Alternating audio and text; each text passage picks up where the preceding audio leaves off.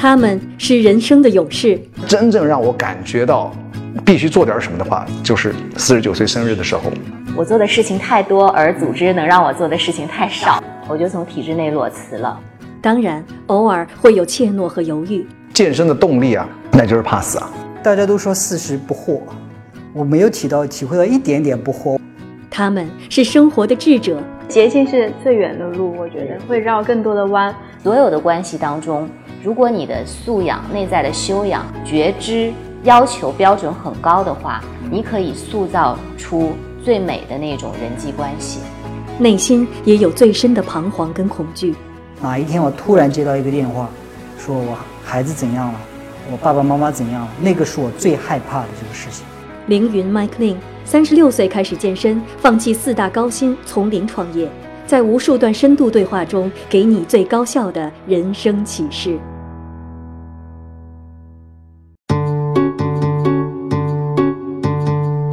哎，大家好，欢迎来到我的访谈节目。那这个是我们总共访谈节目的第三期啊。这个节目呢会在我的视频频道，还有很快不久就会在各大。音频频道在那些播客上就可以听到。那今天我们讲的这个主题呢，其实我已经很想讲这个主题已经很久很久很久了。我在我的微博上也做了很多的这样子的推广啊，你们告诉我啊，很多人都有这样子的需求。那今天我想讲的呢是如何学习英语，如何学习英语。OK，那这个呢就是。啊，首先声明一下，我自己是不是 A B C？那 A B C 就是 American Born Chinese，我不是 A B C，我是啊，生长在中国，二十四岁的时候啊去美国留学，然后在美国生活了十几年。OK，我也声明一下，我来做这个呃分享呢，也不是说我自己英文水平多少好。OK，有很多很多的人英文水平比我好，发音比我纯正。OK，啊，如果说呃有这样子的朋友的话。呃，你们的分享也告诉我，我也让大家知道。说到这里呢，我自己还是认为，啊，我在学习英语上还是有一些心得体会。我自己也亲身经历过了出国留学考试，GRE、托福，后来考了 MBA、GMAT，呃，考英文考试上我还是 OK 的。啊，当然英文交流上跟美国人在一起听说读写都没有什么太大的问题。然后在美国工作十呃接近十年啊，然后工作语言都是英语，所以我觉得。还是 OK，还是有一些东西可以给大家分享，希望能够帮助到大家。然后声明一下，我说的并不一定都对，很可能是错的。OK，所以你就听一下，如果觉得还有用呢，你就去借鉴；如果没有用呢，totally rejected。I'm totally fine，right？你如果说我说的不对，哪些东西你有更好的经验，欢迎在下面这个来进行分享。提到学英语，很多时候就有人问。啊，怎样怎样学啊？学学什么英语啊？这个从哪里开始？等等等等等等这些，我觉得，呃，差不多做任何事情，可能最重要的一点就是，start with why，right？为什么要学英语？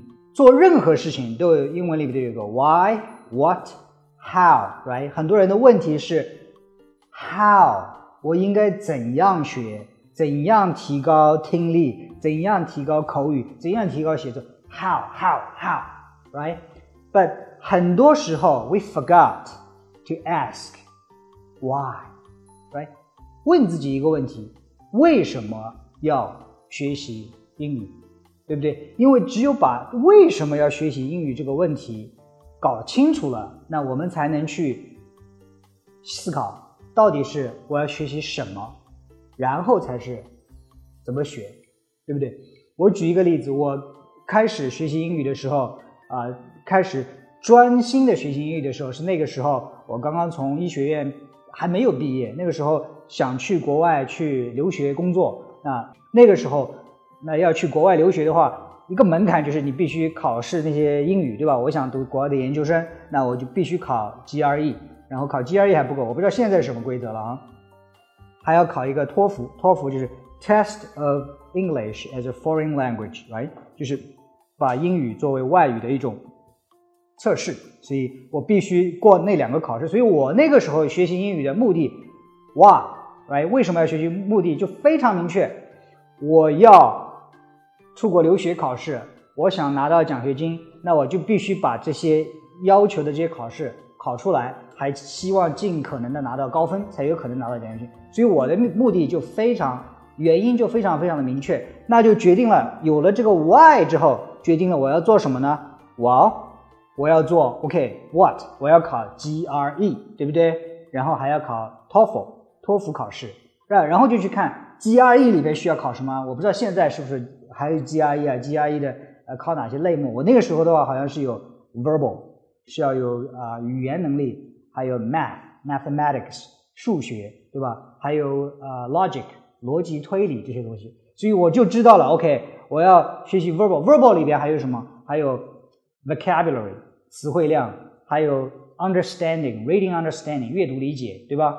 啊、数学里边当然哒哒哒哒哒，你我那时候所以有我知道要去出国留学考试，然后我就去研究，哎，我要去呃，他会考哪些东西，是哪些科目，对吧？里边有哪些题目类型，都是什么样子的呃题目的风格，所以我就去研究了这些之后，然后我得出了一个 how，那个时候应该是在呃十五年十五年前吧，十五年前的时候，那个时候学习外语的话是在啊、新东方的学校，也就是俞敏洪他们办的那个那个那个学校，然后我也去，我记得是在复旦大学五角场分校那个地方，我听了他一次那个试验课，啊，哎，我觉得还挺不错的，但是我那时候在上海徐汇区，离五角场比较远一点，听课不方便，所以我后来选择的是买了他们所有的学习 GRE、托福的这个教材，然后我是自学的，OK，所以你会发现我 I start with the why，为什么我要出国留学考试？What？那要 GRE、托福每个礼拜要考哪些项目？然后是 how，是去上课还是去自学？所以是这样一个流程，对吧？那在座的可能听这个节目的人，肯定你如果说想要学英语的话，那你也有你的 why，right？有些 why 可能是跟我一样要出国留学考试，你可能是考英联邦国家，可能是要雅思，对不对？或者是考其哪怕是其他语种，对吧？你有你的 why。还有一些人就是他的 why，为什么呢？就是哎，我也想去呃阅读英文的这样子的书籍，对不对？我希望能读英文原版的这个书籍。那为什么要读英文原本的书籍呢？因为哎，很多现代的一些思想类的东西，或者是心理上的东西，或者是商业上的东西，很多的这种啊、作者的都是用英文写的，然后再翻译成中文。这个翻译的过程当中可能会丢失到很多信息，所以我是希望有这个能力去阅读英文，能够直接获得这些信息的能力。所以你的 why 就是我要去获取信息，对吧？如果说一旦你去获取信息这样一个啊、目的非常明确，这样一个为什么明确之后，那你就决定了 OK，那我应该做什么？你可能是去读英文的原版书，或者是读英文的报纸，或者是读读英文的杂志。然后 how 呢？就是你是买纸质书啊，是啊、呃是买电子书啊，还是订阅一些电子的杂志啊，等等等等。所以 start with the why and then what and then how，right？还有一些人他的 why 就是说，哎，我的工作上需要用到这个跟外国人交流，那我我要跟他们交流无障碍，That's my why，right？可能是因为交流无障碍，我得到的机会就更多。OK，maybe、it's speaking，right？说，maybe it's listening，right？是 口头上的交流，跟外国人在一起的时候，工作无障碍。所以，那么你的 why 就是说工作交流无障碍。这个时候，那你可能就说 OK，我要说出来，表达出来。那你的 what 就是一个 expression，both verbally, writing, and speaking。right? And also your listening，要听，对不对？要听懂外国人说的话。那有了这个 what 之后，那你的 how 就是什么？你就是哦，要多去 practice speaking，要去讲，right？然后要 listening，right？要讲的话，我觉得一个非常好的办法就是自己对自己讲，right？还有一个是跟着电视啊、视频里边去讲，that's your how。listening 也是一样，那你可能是有听很多音频的节目。right？或者是看英文原本的电影，下面带字幕的这种电影，所以 that's your how。所以我想说的就是，呃，没有哪一个方法适合你，没有哪一个什么内容一定适合你，你需要根据你的 why，你为什么要学习英语，来决定了你学什么，怎么学。第二个我要讲的呢是有关背单词，对不对？我们刚才呃刚才说了，就是 start with why, what and how，但是很多时候逃离不了的就是背单词，对不对？就像如果说老外学习中文的话，如果说他只认识两百个字，那 it's gonna be hard，就会非常非常的困难，对吧？不管你是呃听读听说读写都会碰到障碍，为什么？你只词汇量有限的话，那你一句话里边十十个字都有五个字不知道，那你怎么可能知道它什么意思呢？对不对？更不用说写作的时候你去表达了，对不对？所以很多时候是需要有一定的基础的词汇量啊。好，我记不清那个哪个研究里边说最常用的那些词汇，差不多是两千个词汇。OK，所以啊，如果你是零基础或者刚刚开始的话，那一个非常重要的学英语的一个基本功，那就是必须有一定的词汇量，起码起码日常的两千个词汇量。我想说的话，有一定的基础词汇量是非常非常的重要。很多时候我们啊听力有问题，表达有问题，最后阅读理解有问题，最根本的问题就是我的词汇量不足，对不对？一篇文章下来里边的。字里边一半都是我不认识的，你肯定不会有很好的理解，对吧？他们会教一些阅读理解的什么方法？哦，看第一句话跟最后一句话去揣测什么语义上下文，useless。如果说你认识的这个词汇量还不到百分之五十，useless。做那么多事情，你还不如多选题，多选 C，还可能说差不了多少。Right，所以 fundamentally 你必须就像造房子一样。如果说我们学外语要好的阅读理解是一个房子的话，那么它的基础就是我们首先得有一些砖头，Right，单词就是你学英语的这些砖头。OK，那如何背单词这个东西？那啊，其实两千多个单词并不是一个很大的词汇量，对吧？啊，当然这是两千是一个最基本的。如果说你每天背一百个的话，二十天你就可以达到了。来，待会儿我会讲到怎样以高强度的方法去背单词。这里我想说的，其实背单词没有你想象的那么难，但是非常非常重要。那我刚才说的是零基础的人如何如如需要掌握多少单词，但是如果说你是是想做到阅读理解无障碍，读英文原版书，跟别人交流无障碍的话，那你的词汇量的要求也会远远不止两千。不要听那些人说哦，两千个词汇你就表达无障碍，no，你不会做到的。我们唯一能做到表达无障碍的方法，就是说我必须拥有大量的词汇量，对吧？我一些常用的表达方式我不是很流畅的时候，我的词汇很多，我能够把它自由的进行组装，对不对？那很多时候我自己说实话，我不知道我的词汇量是多少啊。但是考 GRE 的时候，那个时候应该达到两万多。OK，像很多人如果要达到阅读无障碍的话，我说起码得有一万以上。这个一万以上的单词，可能比一些呃有些书上告诉你哦两千个单词就够了，或者五千个单词就够了，要高一点。Trust me，相信我，常规的方法只能给你常规的结果，right？如果是你按照那些方书书上的方法，常规的方法，那你只能得到常规的结果。你如果想有超于常人的一些。呃，效果的话，你就必须付出比超于常人的这样一个努力，对不对？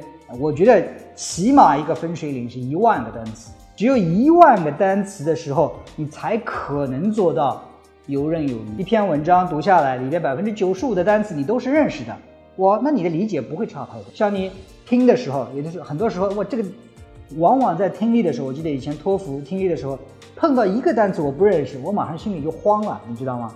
哎呀，它到底什么意思？当然，后来有些方法哦，你可以根据它的语境啊、语调啊进行一些揣测啊，什么东西。但是，如果说你这些单词你都听得懂，那多好呢，哎。所以，如果说你不想需要呃借助一些什么技巧啊去进行一些猜测啊，真正想听懂别人说话呀或者表达无障碍的话，把自己的词汇量搞大一点，起码一万。，right？如果说你有比较高的要求的话，shoot for 两万，这个数字可能比很多学英语的那些常识上的人要告诉你要高的很多很多。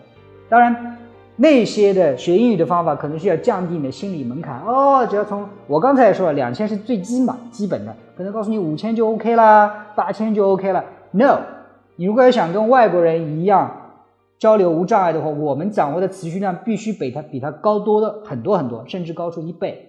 为什么？因为他的那些表达的方式，他比较呃驾轻就熟，我们不会那么熟练。很多时候我们会用一些词汇来弥补我们表达上的一些缺陷。所以相信我，如果可能的话，把自己的词汇起码增加到一万。如果说你想做到游刃有余，达到英文真的是流利的程度的话，shoot for 两万。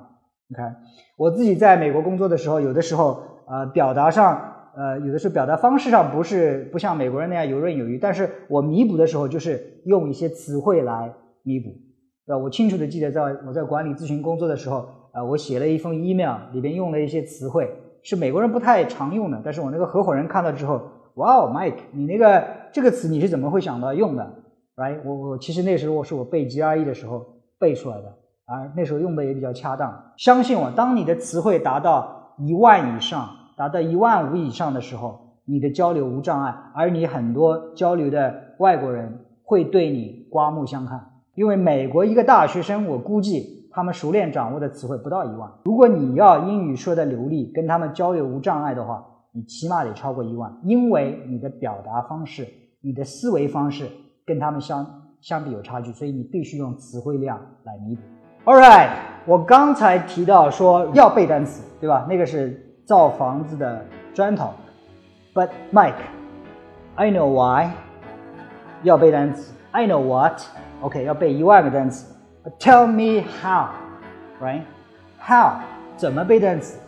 有没有秘诀？没有秘诀，right？The only the only secret is to 如果要想背一万个单词的话，就是每天多背一些单词。我们刚才举例，比如说想达到每天呃总共一万的英文词汇量。从你现在一个英文单词都不懂，right？怎样达到一万的词汇量？我我给你一个方法，每天背一百个单词，这样你差不多一百天能达到一万个词汇量。OK，我给你解释一下，可能很多人刚才听到，哇，背每天背一百个单词怎么可能做到？Right？Let me explain，听我来解释一下，每天背一百个单词。对吧？但是呢，这一百个单词只要混一个脸熟，比如说 student 学生，beautiful 美丽，university 大学，college 大学，camera 照相机等等等等，你只要看到哦这个单词，看到这个单词，我能把它读出来，大声的读出来，然后我能理解这个意思，就 OK 了。比如说现在在录的这个。Video camera, right? Camera, C A M E R A。我需不需要知道 C A M E R A? No, you don't need it. 就是你看到这个字 C A M E R A，但是你必须把它大声的读出来。Camera, right? 当然读的越标准越好。Camera, camera 可以慢一点。Camera, right? 一定要把它读出来，然后再说 University。可能看这个视频的有些是在读大学的，大部分人都是大学毕业的，所以 University。Do I need to know U N I V E R S I T Y? No, absolutely not. 我要你记住的就是，好像有个什么东西，like university, university，最好是把它读得清楚一点。 University, university。现在有很多这种软件也好，什么东西也好，可以帮你的读音读得非常非常的清楚。但是光听是不够的，一定要你自己读出来。University, university，读清楚了。我不需要知道 U N I V E R S I T Y，No, you don't need that。就是看到有一个什么 University，哎，大学，立即产生这个联系，University，University，大学，脑子里记住了。And that's it. Move on to the next one. 下一个，下一个 probably，fantastic，right？Fantastic。你需不需要知道 F A N T A S T I C 到底是两个 N 还是一个 T 什么？No, you don't need to know that. You just need to know something like fantastic，然后大声的读出来，It's fantastic，是什么意思？非常美妙、完美、奇妙，对吧？让人兴奋。That's it， 就够了。这样子去背一百个单词，可能需要花多少时间呢？如果说一个单词你花一分钟的话，每天一百分钟的时间。OK，你每天 OK，Mike，我照这个方法来，每天花一百分钟时间来背一百个单词。Well，我没有都记住啊，可能那个时候记住了，但是我没有都记住。Is that a problem? It's not a problem. 第二天我怎么做？第二天我先把昨天背过的单词重新过一遍，对吧？Beautiful, camera, university，立即把昨天背过的重新又记了一遍。比如说，昨天你背了一百个单词，后来只有五十个你记住了。我说的记住，只是知道看到 fantastic，你想起来是一个非常美妙啊、非常奇妙这样一个概念就 OK 了，不需要你 f a n t a s t i c。一天背一百个，可能你记住了五十个，另外一个五十个忘了。再你再跟我说 university 什么意思啊？我忘了。It's OK。第二天我在复习的时候，university 哦是大学。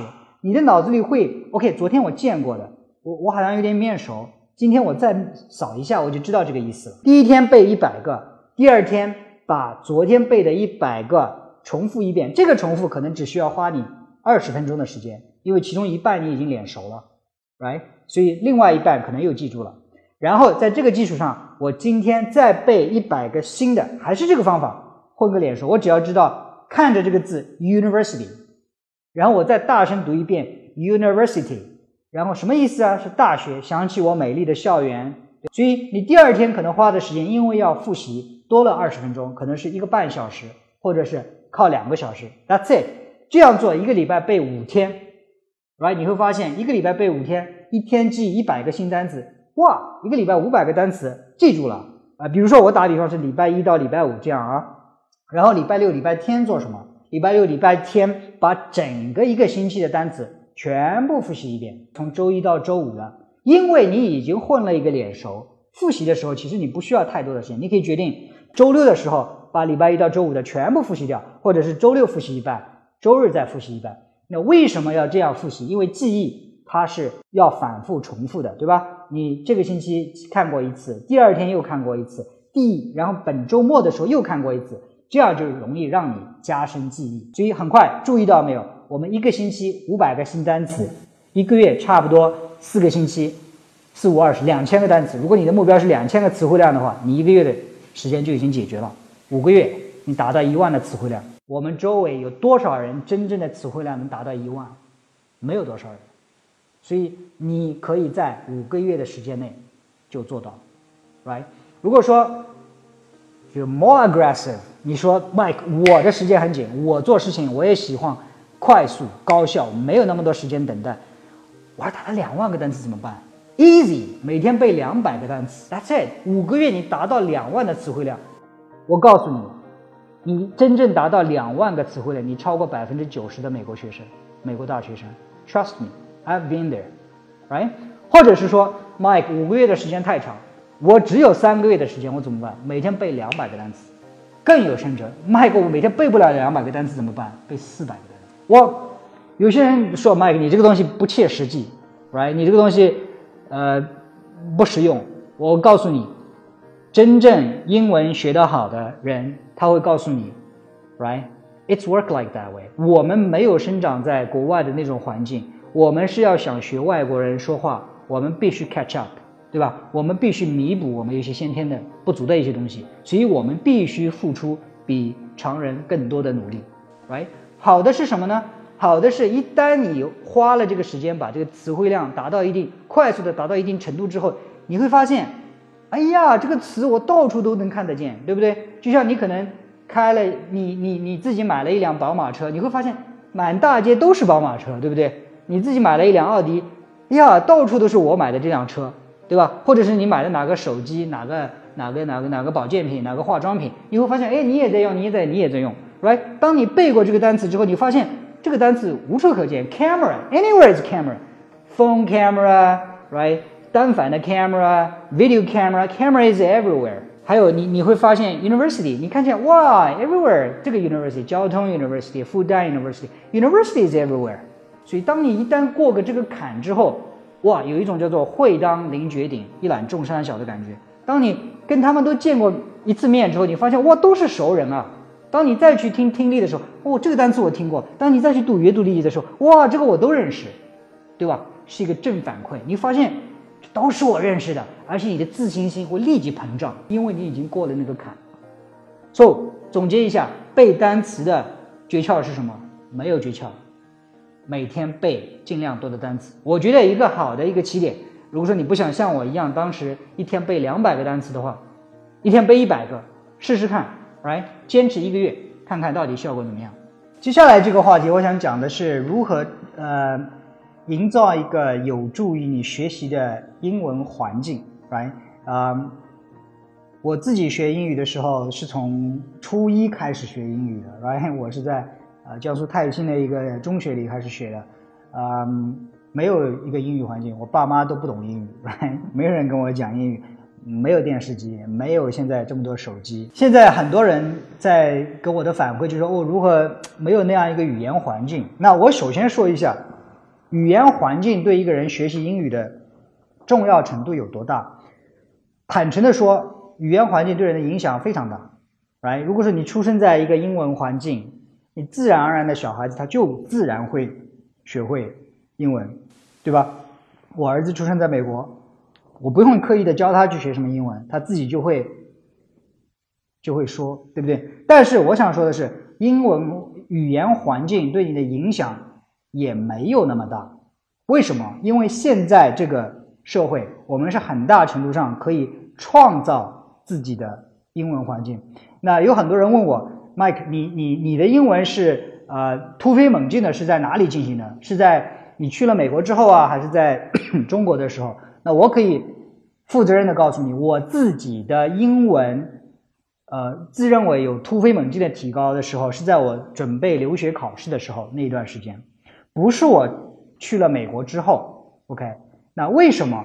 说实话，去美国留学工作，你会发现我再也没有那么专注的学习英文的机会了，因为你有很多工作等着你，你不再那么悠闲的去看着一本书，系统的去学英语，每天背两百个单词，too late。那么多的工作压得你喘不过气来，一个完全陌生的环境，你需要学习的东西太多太多。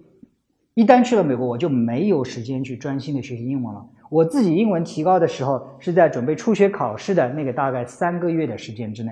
所以，英文环境很重要，但是重要性没有你想象的那么高。那我接下来想讲几点，就是如何创造自己的一个语言环境，对不对？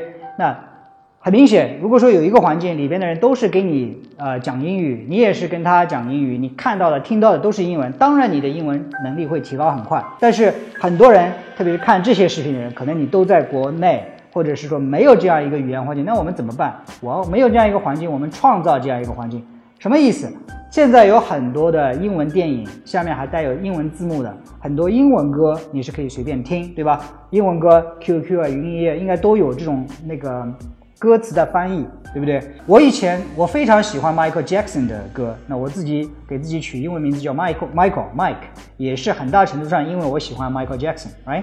其实我那个时候非常喜欢 Michael Jackson 的这个，呃，Bad，right？Just be it，Don't you ever come around here？哒哒哒哒哒哒哒，right？那个时候是听 Michael Jackson 的歌，是因为哇，好好愤怒啊，好宣泄啊，好嗨呀、对吧？是因为这样一种东西。但是后来我发现，我去了美国之后，我发现。他唱什么我都不知道，哎，我也就陶醉在他那个音乐里面。所以我做的一件事情，我去把 Michael Jackson 的所有的歌的歌词我都去搜了一遍。哦，我会发现他原来唱的是 Just Beat It，是有人把你逼迫到无可奈何的时候，Just Beat It 就开始奋起反抗。我觉得哇，那个东西，我那时候学英文的时候，我最喜欢听的歌就是 Just Beat It，很多时候就是 Just Do It，right？so, 所以我给你几个小的 tips，你可以去试试看。比如说你自己喜欢听的英文歌，你把它的歌词看一遍，然后你再去听他的歌，看他的 MV 的时候，你会发现你对他这个歌的理解会增强很多很多。不自然的，你给自己创造了这样一个语言的环境。还有一个就是看英文的原版电影，对吧？很多时候。这个英文原版电影，即使你一句话都听不懂，你大概的看这个电影，你也知道里边什么意思。再加上现在很多电影，你可能已经看过一遍两遍，你知道这个大致的情况，然后你再去看下面的英文字幕的时候，你会发现他在那个情况下为什么这么去说，一下子就把你自己带到了这个语言环境里边。这个对于如果那些想提高啊英文的听说能力的啊这样子的朋友，非常非常有帮助。去。听去看英文电影，然后还有一个我我自己在啊、呃、美国的时候，我发现我的阅读还是 OK，但是我的听力还有我的这个表达上说上就远远不足。那个时候我在干什么？我在呃在美国工作回来之后，回到寝室里边，我就打开电视，我发现的新闻我完全听不懂啊，对不对？然后我就慢慢慢慢慢慢去听，然后我还去模仿着播音员去说，right？所以我没有跟美国人去练，没人给你练练练英语。就算是跟你讲英语，也是因为工作生活当中交流的需要，没人比没有人去故意来教你的，你必须自己主动去创造这些语言环境，right？所以我给你的建议，你自己做自己的播音主持人，对吧？拿一段你喜欢的这样的文章，你把它大声的读出来，看一段英文电影，你知道它的意思，再去看仔细下面的英英文字幕，然后再去说。不管是你是喜欢哪个明星，你模仿着他去说一个没有完全属于自己的这个英文的语言环境。最后一个小的 tips 就是说我我什么都没有，我没有手机，我没有英文电视，没有什么东西，我如何创造自己的英文环境？Use your mind, think。比如说我刚才提到的那些单词，beautiful，美丽，对不对？闭上眼睛，你说。大声读出来的时候，想象 beautiful，想象任何你认为很美好的事情，想象蓝色的大海一望无际，对吧？美丽的草原飘着白云，That's beautiful，fantastic，你非常激动，这是一个非常虚虚的这样一个词，对吧？是一个抽象的一个概念，fantastic，你怎么说？哇，你在自己闭上眼睛，模拟一个你一个非常让你兴奋的事情，你自己说 That's fantastic，你非常激动。对吧？你非常的兴奋，这样一个感情，这个就是你的语言环境。关于语言环境，我想总结一下：语言环境很重要，但是也没有我们想象那么的那么重要。现在的情况下，我们可以通过视频、音频，还有自己的 mind、自己的大脑，去创造这样子的语言环境。OK，那接下来这个问题呢，我想讲的是发音这个问题，pronunciation。英文包括很多西方的文字呢，是一个。Phonetic language 是什么？是一个音发音的文字，什么意思？我们回到大概四五万年前，那个时候人类还没有发明文字的时候，他们交流用什么？用的是 voice，right？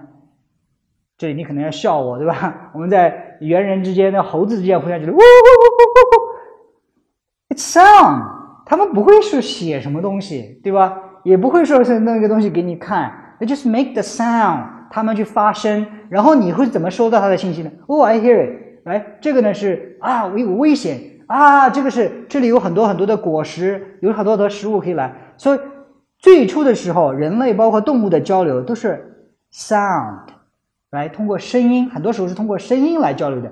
语言的起源是来自于声音。那我为什么要讲这个？这一点非常重要，因为很多时候。我们学习英文的时候，可能是更多的时候写、看，right？对的，中国的文字是象形文字，对吧？写在文字上、书本上的这些东西是以符号的形式表达下来，但这是以后的事情。最初语言开始发展的时候，它是以声音这样一种方式来进行交流的。所以我们学习语言的时候，发声还有听非常。非常的重要，不管你是背单词也好，还是啊读书也好，特别是在初期的时候，把它大声的朗读，非常非常的重要，right？Speaking loudly, speaking aloud is very very important。背每一个单词，刚才说创造语言环境，the language environment is very important。Speaking it aloud is very very important。你去看美国的小孩，国外的小孩，他学语言的时候，他一开始会拿个笔去写吗？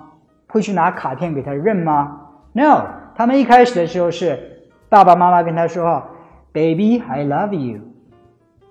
爸爸妈妈不会写 B A B I I L O V E Y O U。 They don't do that。They say Baby, I love you。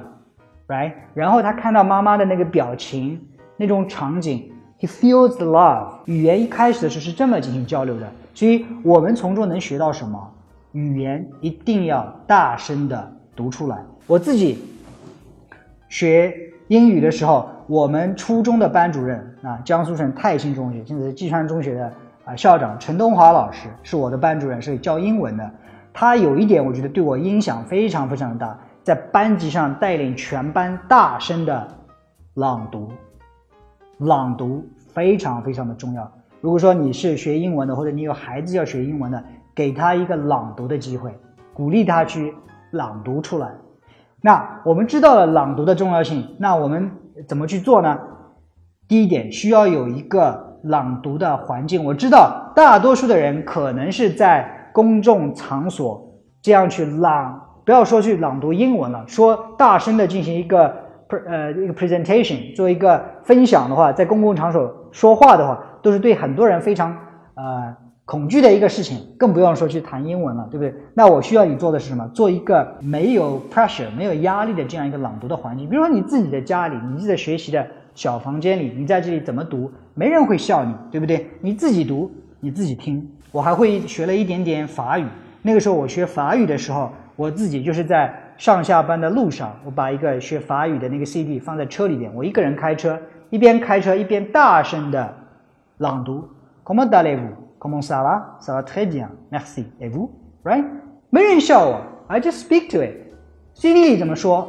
我怎么说，对不对？所以，如果说你真的想把英文学好，特别是想口语学好的话，不要忽略朗读这样一个非常非常重要的事情。那朗读，我刚才说阻碍我们去朗读的障碍还有一个，第一个呢，就是说可能是 shy，我不太好意思朗读，那你就找一个私人的空间去朗读。第二个就是要放弃完美这样一个概念，没有人。是完美的，很多特别是中国的学生觉得，嗯，我自己发音不够完美。我知道我自己发音也不够完美，我没有长在美国，我二十四岁才去的，right？包括我现在给你分享的这些发音 pronunciation，I know，美国人听起来我还是一个外国人，but who cares，right？他们能听得懂我想要讲的东西。I'm not a perfectionist，I don't have to be perfect，我不需要完美，我只要 adequate。足够就 OK 了。你会发现，往往嘲笑我们中国人发音的，你知道是谁吗？是我们中国人自己。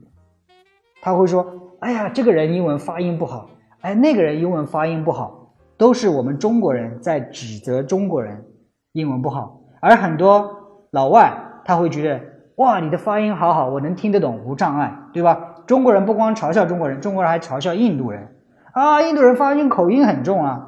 但印度人交流，从整体上来说，在美国的话，比中国人要好很多。因为印印度人敢说，虽然他们口音很重，但是他们敢说，老外也能听得懂。所以打消这个完美的这样一个想法，just 对于不完美应该感到非常的满足。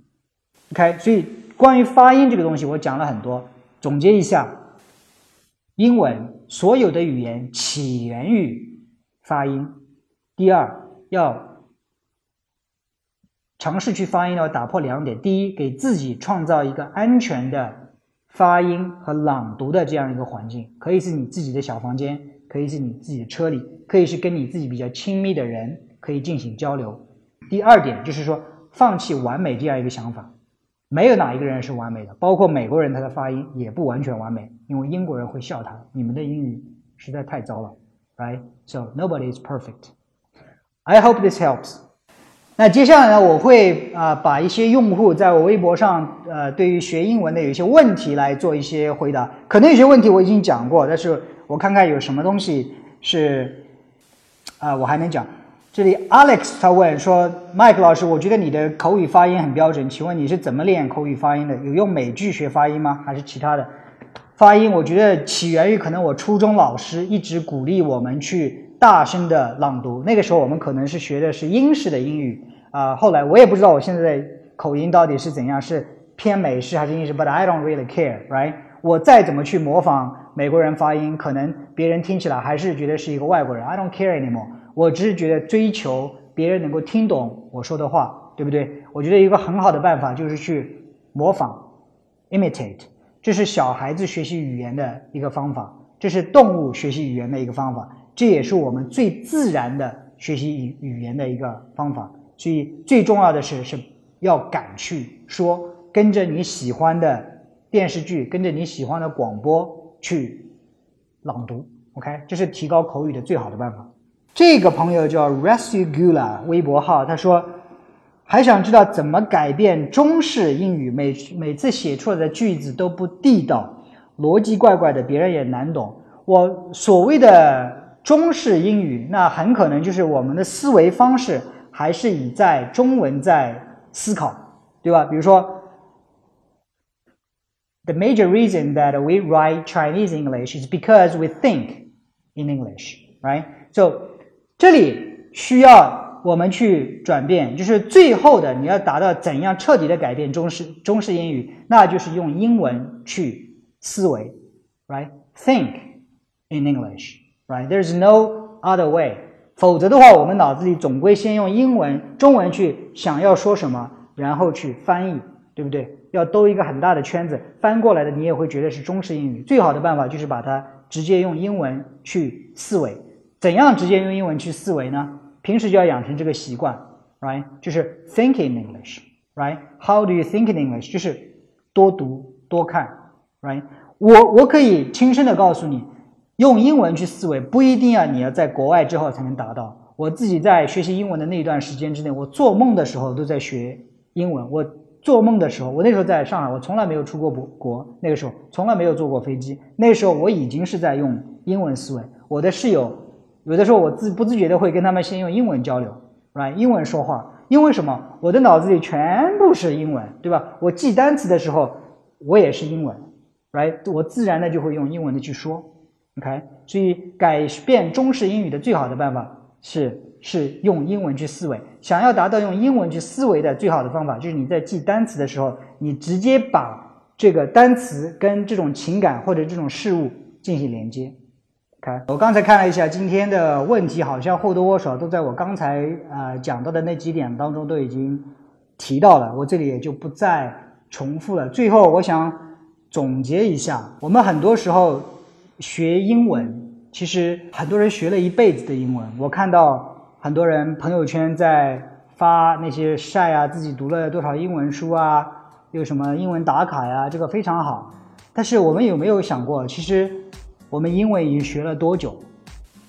英文变成了很多时候变成了我们的一个负担，而学一门语言，我们最终的目的是什么？是想多掌握一门语言，相当于多掌握了一门工具，给我们。看另外一个世界的他们的一些书籍，获取另外一个世界的信息，多了这么一个窗口。所以语言应该是一个工具，应该是为我们所用的。在很多人变成了他们的一个负担，甚至变成他们终身的一个实业。说实话，这样很可悲。为什么？因为生命很短，世界很美好。我们为什么要把那么多的精力浪费在学习英文上？对不对？很多人学习英文是一个终身的事业。我们从现在可能从小学就开始学英文，然后到大学，很多人还是学不好。那我这里 propose，我这里建议一个学英文的曲线，不应该是一个遥遥无期的这样一个攀登的过程，而是一个快速攀登的过程，然后像是一个石头滚下山一样，很自然的一个过程。我们要做的是。快速的去掌握一门语言，这样能够我们获取另外一个世界的最直接的信息，对吧？我们通过短期的努力，掌握英文，获取一万的词汇量，掌握阅读能力，掌握啊交流能力，然后你发现英文是你交流的一个工具，对吧？交流无障碍，阅读无障碍，所以说白了，学英文就是学外国人说话。我们没有必要把学习外国人说话作为一个终身的职业，花一段时间，这个时间可能根据你自己的情况来定，可能是三个月，可能是半年，可能是一年的时间，但是不要把它拖成两年、三年、五年，给自己一个明确的目标，我到底想要学习英文是为了什么？给自己一个明确的期限，在这个期限之内，掌握这门工具，把它变成是你获取信息的这样一个工具，打开获取。知识的这样一个窗口为你所用。今天的这个节目呢，我就啊做到这里，不知道是否有没有对大家有没有一些帮助啊？如果对大家有帮助的话呢，啊，希望你关注我的社交媒体账号啊，还有我们这个音频节目呢，应该很快就会在各大播客还有是音频频道进行发布。谢谢你的收听。